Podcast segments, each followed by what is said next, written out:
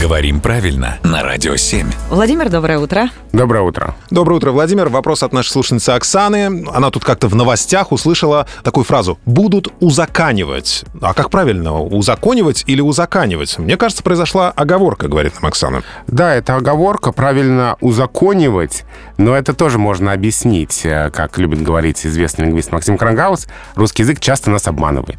А потому что есть много слов, где происходит такое чередование. Ну, хотя бы уговорить, уговаривать. И вот хочется по этой модели и другие слова использовать, и тоже вот это «а» там вставлять. А в словах «узаконить», «узаконивать» такое не происходит. Надо запомнить, что правильно узаконивать. Собственно, такая же история со словами «обезболить» и «обезболивать», где тоже часто возникает неправильный вариант ровно по той же причине, и он точно так же ошибочен. Правильно обезболивать. Узаконивать, обезболивать.